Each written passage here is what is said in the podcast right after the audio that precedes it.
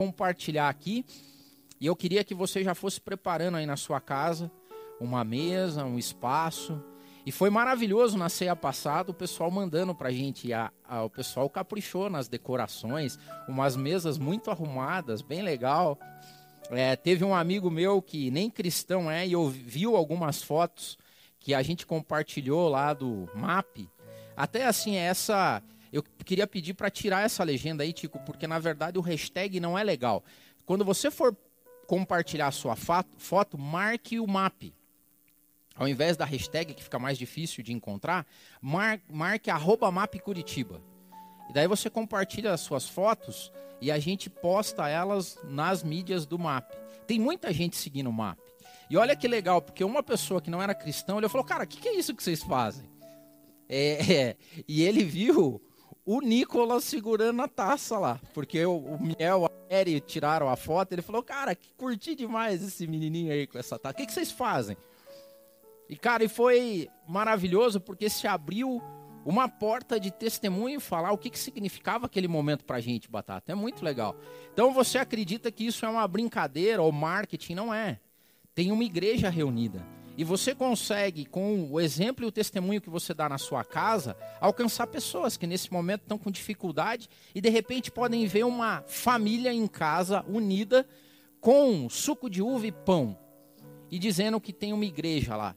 Então, se você, se essa é a situação sua aí na sua casa, prepare a mesa que daqui a pouco nós vamos participar todos juntos.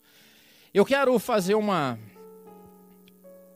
ministrar aqui rápido, porque hoje tem que ser mais curto, eu quero falar sobre o fato de fazer as coisas como se fosse para Deus.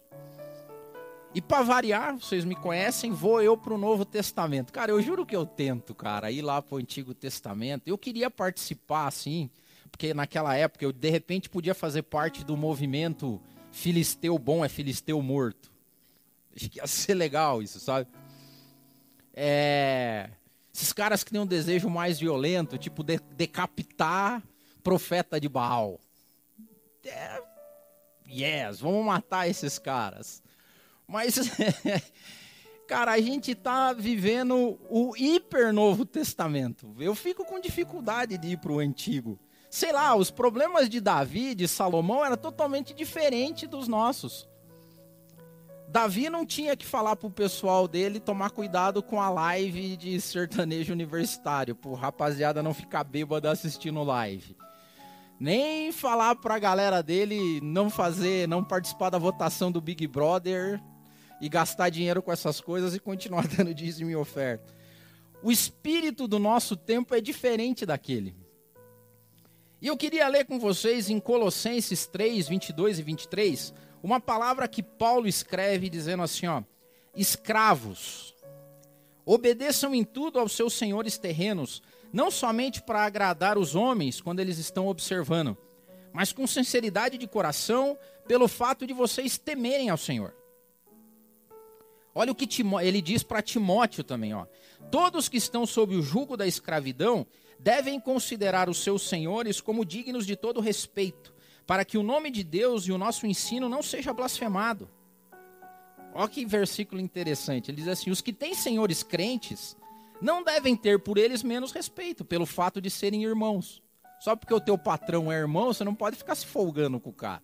Muito pelo contrário, você deve servir ele ainda melhor, porque os que se beneficiam do seu serviço são fiéis e amados. Ensine e recomenda essas coisas. Você sabe que eu tenho uma utopia. O que é uma utopia? É, um, é uma visão das coisas perfeitas, quase impossível de se acontecer. A utopia que eu tenho como sociedade é o dia que todo mundo puder seguir sua vocação e ter uma vida digna a partir disso.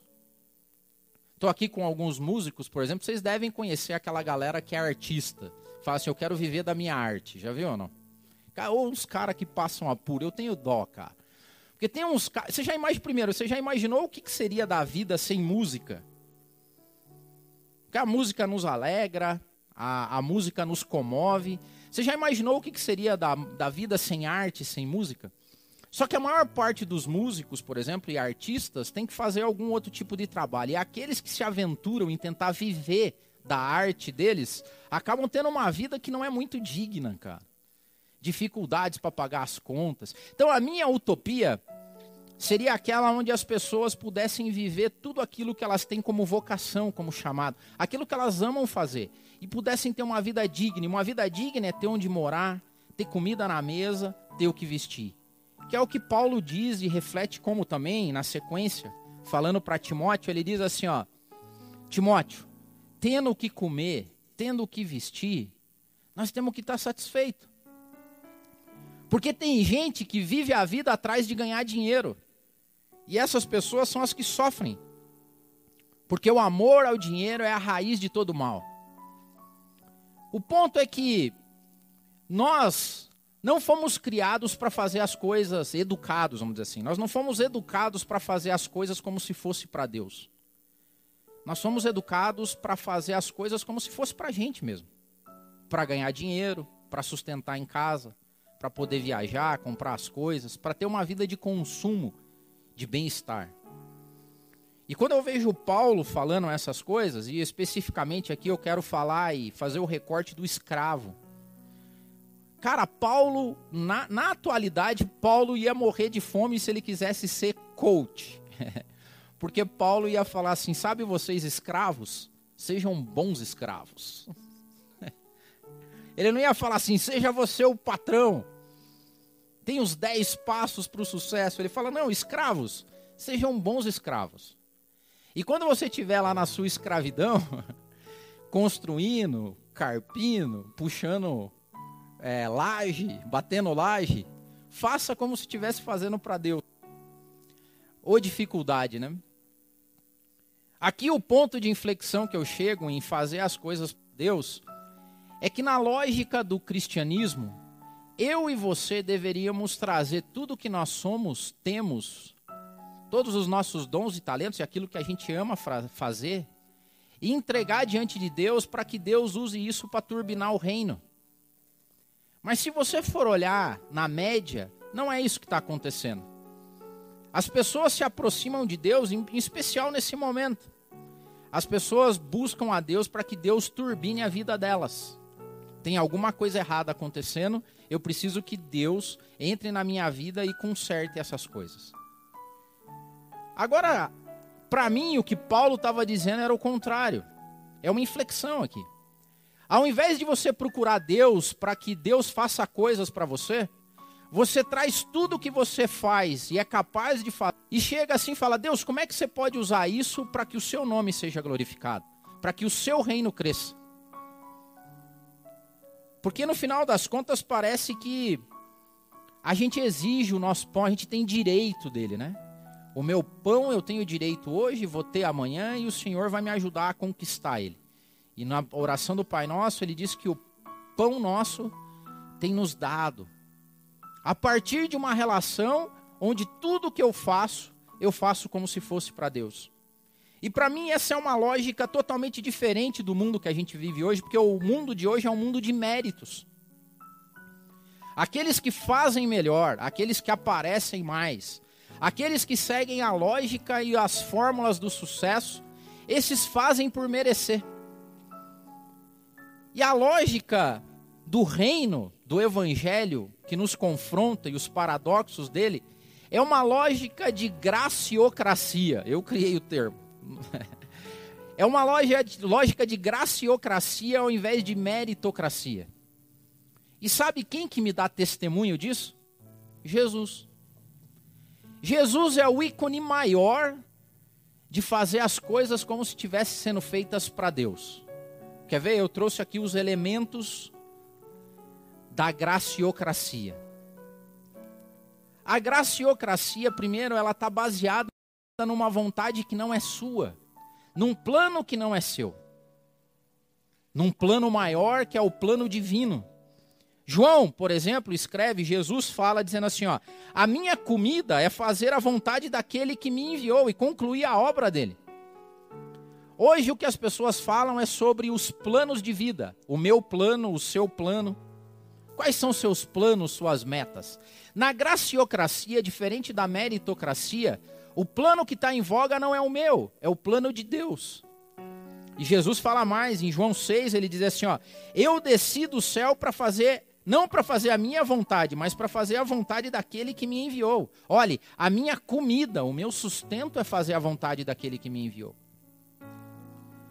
O quanto do nosso dia a dia é envolto com graciocracia ao invés de meritocracia. Quer ver?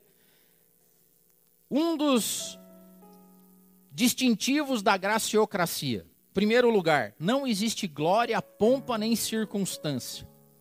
Filipenses, Paulo escrevendo a Filipenses, ele diz assim: ó, sejam igual a Cristo, que embora sendo Deus, não se considerou igual a Deus, mas antes se esvaziou e veio à terra tomando forma de servo.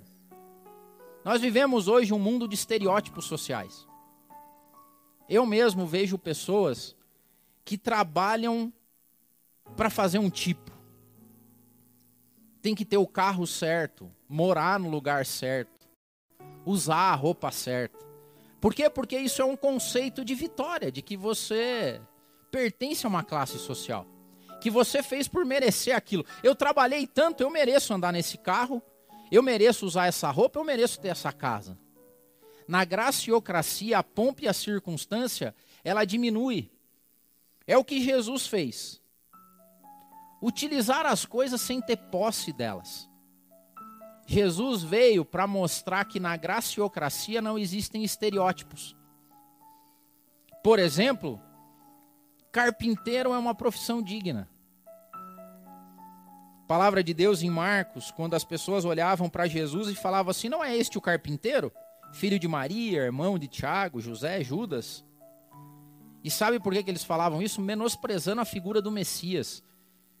E Jesus disse nessa passagem que na casa dele ele não tinha honra. Por quê? Porque as pessoas não respeitam algumas profissões, vamos dizer assim. Vou dar um exemplo claro para vocês. Hoje está todo mundo honrando os profissionais da saúde. E é uma maravilha. Heróis, bombeiros, médicos, socorristas, enfermeiros. Fizemos a live com a Graciele e olha só o que a Gra contou pra gente que tem pessoas que caem na esparrela de vandalizar o carro dos profissionais da saúde porque não querem que eles andem pela cidade como vetores de transmissão da, da doença. Mas é engraçado que nenhum pai Imagine que o filho chega e fala assim: pai, eu quero ser enfermeiro num posto de saúde. Pai vai falar: meu filho, eu esperava algo melhor para sua vida. Tem um, um termo cunhado por um professor que fez uma tese há um tempo atrás chamado de invisibilidade social. Invisibilidade social quer dizer que o mundo não enxerga garis, não enxergam lixeiros, não enxergam garçons porque eles acreditam que o cara tá lá para fazer o trabalho dele mesmo. Na graciocracia, curiosamente, as pessoas que têm um desejo de servir são mais valorizadas do que os outros, porque foi o que Jesus disse. Eu vim para servir e dar a minha vida em favor de muitos. Na graciocracia, não existe nenhuma profissão que não seja digna. Isso quer dizer que quando uma pessoa está varrendo a rua, na lógica da graciocracia, ela varre como se estivesse varrendo para Deus, ou limpando o planeta que foi criado por Deus. Ao inverso disso, nós nunca vivemos um, loca, um momento onde tanta sujeira é feita na casa. O planeta hoje é uma sujeira extrema. As pessoas se, se apropriam de divisões se eu ganho mais, se o meu carro é melhor que o seu, se a minha casa é melhor que a sua, eu me dou ao direito de não te enxergar. Teve um cara que fez um, um psicólogo social que fez uma pesquisa e essa, tem, tem essa palestra no YouTube, se você quiser assistir. E o tema é: O dinheiro nos torna ruins? E pela lógica dele, sim, porque quanto mais dinheiro as pessoas têm, mais elas têm uma, um sentimento de que elas são melhores do que os outros. Exemplo, ele fez uma pesquisa nos Estados Unidos sobre a relação entre o modelo do carro e o desrespeito às leis de trânsito. Quanto melhor e mais bacana é o teu carro, mais você se acha no direito de não respeitar a regra de trânsito. Deve ser esse o direito que você, abastado, chega num restaurante e se dá o direito de tratar mal o garçom. Afinal de contas, quem é um garçom? Quem é um gari? Quem é um carpinteiro? Pô, Deus podia ter achado uma profissão melhor para o filho dele aqui na terra, né? Enquanto ele crescia. Era um pouco da visão que se tinha dos discípulos e apóstolos, ou dos judeus todos, que olhavam para Jesus e falavam assim: cara, a gente merecia um Messias melhor, cara. A gente merecia um outro rei Davi. Você entende porque eu tenho uma dificuldade de ir lá para o Antigo Testamento e ver essas coisas numa outra dispensação, num outro momento do tempo? Porque parece que nós ainda queremos os méritos da cruz para esse momento. Quer ver outra coisa da graça? Tempo e dedicação cumprem seu papel. Jesus não atropelou o tempo e o momento que ele vivia. O ministério de Jesus começou aos 30 anos. E a palavra de Deus diz que o menino ia crescendo em sabedoria, estatura e graça. Até a hora que chegou o momento que ele ia executar aquilo que Deus pediu para que ele fizesse. Nós vivemos num mundo que não respeita mais os tempos, que não respeita a sabedoria, que não respeita cabelos brancos ou a falta de cabelos. Onde os nossos filhos nos dão ordens ou acreditam que entendem tudo da vida. Onde nós desrespeitamos a sabedoria de pessoas que fizeram o mundo chegar até aqui. Dos pastores que vieram antes de nós, das pessoas que não tinham transmissão ao vivo, cara que para chegar até a casa das outras pessoas tinham que ir a pé mesmo, pegar condução lotada, quando tinha condução. Na graciocracia, o tempo cumpre o seu papel. Nós hoje somos desesperados. Por exemplo, uma das coisas que mais causa ansiedade nas pessoas hoje é porque o tempo parou. O que, que vai ser da minha vida? Eu estou perdendo tempo. E tempo é dinheiro. Você já imaginou? Eu fico tentando fazer a minha empatia com Jesus, cara. Eu fico tentando imaginar Deus sendo criança, cara. Não sei qual eram as brincadeiras de menino, mas eu fico imaginando Jesus, a Bíblia não nos dá conta disso. Mas Jesus com 20 anos, cara, com 20 anos você tá querendo ganhar o mundo. E ele não ia ganhar o mundo, ele ia redimir o mundo. E daí o Deus fala para ele assim: calma, filho, não, tem 10 aninhos pela frente. O que, que eu vou fazer até lá, pai? Faz umas cadeirinhas, faz uns bancos, ajuda seu pai, terreno aí, José. Jesus esperou até os 30 e hoje as pessoas ficam desesperadas porque elas estão perdendo tempo, porque os nossos filhos não estão estudando. Porque a lógica do tempo hoje é: eu parei, eu não consigo mais produzir. Cara, Deus Esperou anos para que ele redimisse o mundo. Isso quer dizer que a analogia de tempo para Deus é totalmente diferente. Nós que somos loucos, terrenos aqui, que ficamos preocupados com esse tempo. Porque o tempo de Deus é totalmente diferente. Mil anos é um dia, um dia é mil anos. E na graciocracia, tempo cumpre o seu papel. Não é hora ainda, filho, calma. Vai chegar o um momento. Aí passa o tempo e tal, e de repente vai. Na graciocracia, dinheiro não é a melhor. Essa talvez seja a mais difícil de todas. Na graciocracia, dinheiro não é retribuição. Até porque, ao contrário, quando você faz as coisas como se fosse para Deus, parece que o retorno não vem, muito pelo contrário. Quando você faz as coisas como se fosse para Deus, parece que você paga de idiota. Porque daí as pessoas podem abusar de você. Por exemplo, o escravo. Escravos, sejam fiéis aos seus senhores. Façam como se estivessem fazendo para Deus. Cara, vamos fazer uma greve aqui. Eu acho que tem que fazer uma revolução. Tô ganhando muito baixo. VR não tá funcionando. VA não veio. Os benefícios aqui na empresa não são legais. Quando os fariseus e saduceus fecham a Jesus e propõem uma pegadinha para ele e falam para ele: Jesus, é lícito pagar imposto? E ali era uma pergunta difícil, porque se Jesus dissesse assim, fosse não, não é certo pagar imposto, ele ia ser acusado pelos romanos de rebelião, de forçar os judeus a não pagarem. E se ele falasse, não, tem que pagar o imposto, ele ia ficar mal com os judeus, que estavam muito bravos e chateados com Roma, que achacava eles com altos impostos. E o que Jesus fala é: tem uma moeda aí? O que está desenhado nessa moeda? Quem que está? A cara de quem que está nessa moeda? César. E ele diz o seguinte: dai a César o que é de César, dai a Deus o que é de Deus. O que o mundo espera de nós é performance, é mérito para recompensar a performance que a gente tem. O que Deus espera da gente na graciocracia é que a gente simplesmente retribua a Ele o que Ele nos deu: dons, talentos e aquilo que a gente ama fazer. E aqui, durante muito tempo, nós ficamos fechados naquilo que só a igreja dizia, achando que a única forma de prestar ou devolver sua vocação a Deus era sendo pastor, cantor, missionário. Pois bem, nunca a gente precisou tanto de pessoas vocacionadas lá fora. Porque ainda tem gente tirando seu lixo da sua porta. Ainda tem pessoas que se arriscam em motos para levar a sua refeição.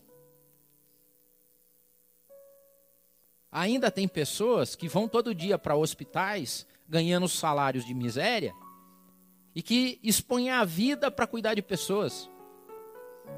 Ainda tem pessoas com salário pior ainda, que dedicam a vida para a educação, porque são professores e professoras. Na lógica da vocação e da graciocracia, dinheiro nunca é o melhor reconhecimento. E se a gente seguir o evangelho, o reconhecimento não vai vir nessa instância terrena. Porque todo trabalho feito como se fosse para Deus, ele não vai ficar sem pagamento. Mas a promessa bíblica é que esse pagamento não vai acontecer aqui. Ele vai acontecer em outro local. Um dia a Bíblia fala de distribuição de recompensas, que as pessoas vão receber conforme todo o bem e mal que fizeram. Isso não tem relação com a graça. Eu não sei como é que é isso. Já brinquei até aqui, eu não sei como é que a gente vai participar de entrega de galardão lá. Porque se não vai ter inveja, ira e nem, né, tipo mimimi. O galardão do André pode ser três vezes maior do que o meu e eu. Como é que vai ser a relação de mérito? Porque hoje, quando você ganha algum troféu, o que, que você quer fazer? Mostrar para os outros, cara. Se você é o primeiro no pódio, você quer postar a foto para que todos enxerguem que você é melhor do que os outros. Mas naquele ambiente de graça e justiça, sabe o que eu acho que vai acontecer? Sabedores da vocação de cada um e daquilo que nós fizemos, nós vamos ficar contente com o galardão de todos. Porque Deus é justo. Em quinto lugar, na graciocracia, sacrifícios fazem parte de fazer as coisas como se fosse para Deus. Mateus diz assim: Então Pilatos soltou Barrabás, mandou açoitar Jesus e entregou ele para ser crucificado. Então os soldados do governador levaram Jesus ao pretório e reuniram toda a tropa ao seu redor. Tiraram-lhe as vestes e puseram nele um manto vermelho Fizeram uma coroa de espinhos e colocaram na sua cabeça.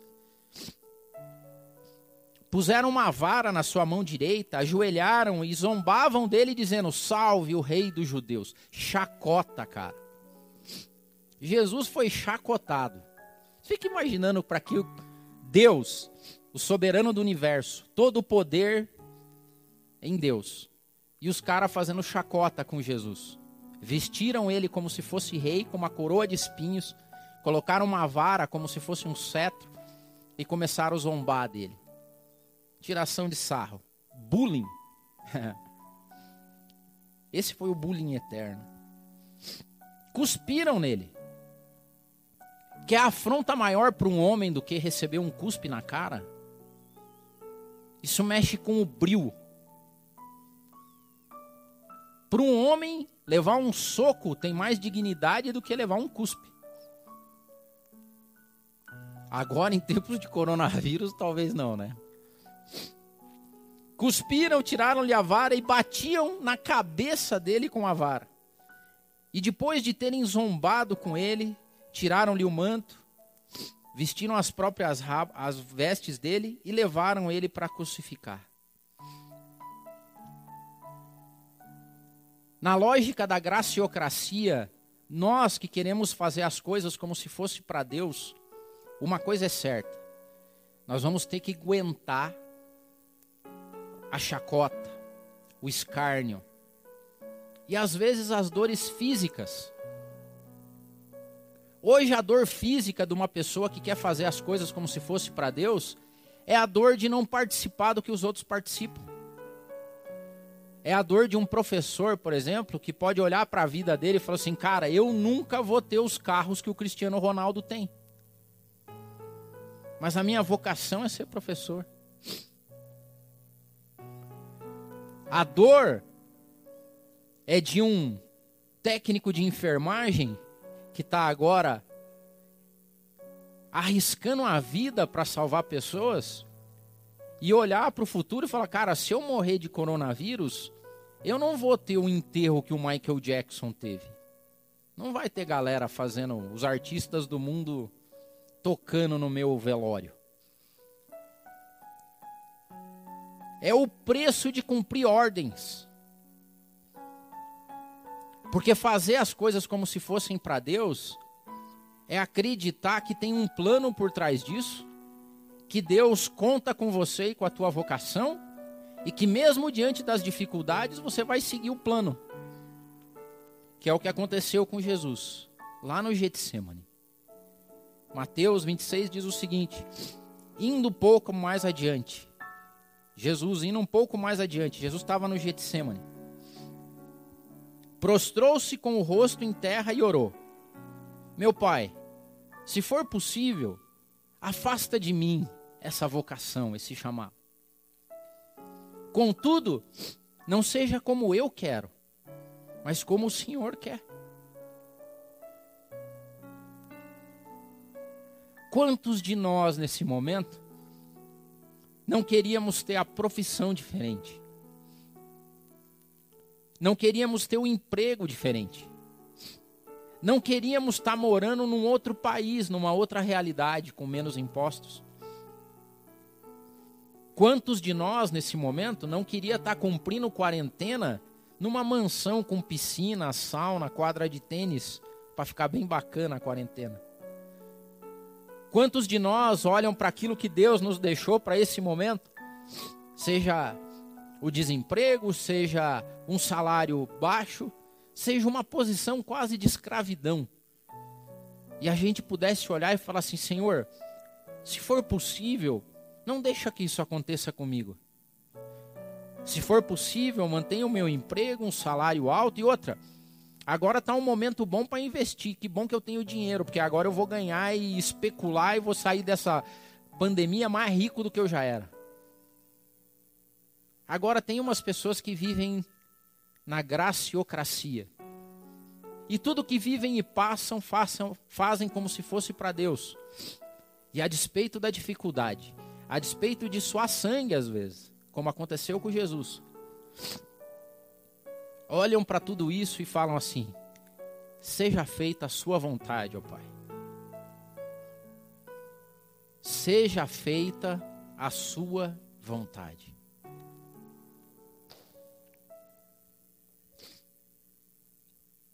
Se você acha que você está sofrendo, tem muita gente sofrendo. Se você acha que E talvez você pode sentir isso. E eu não consigo ter empatia suficiente com você.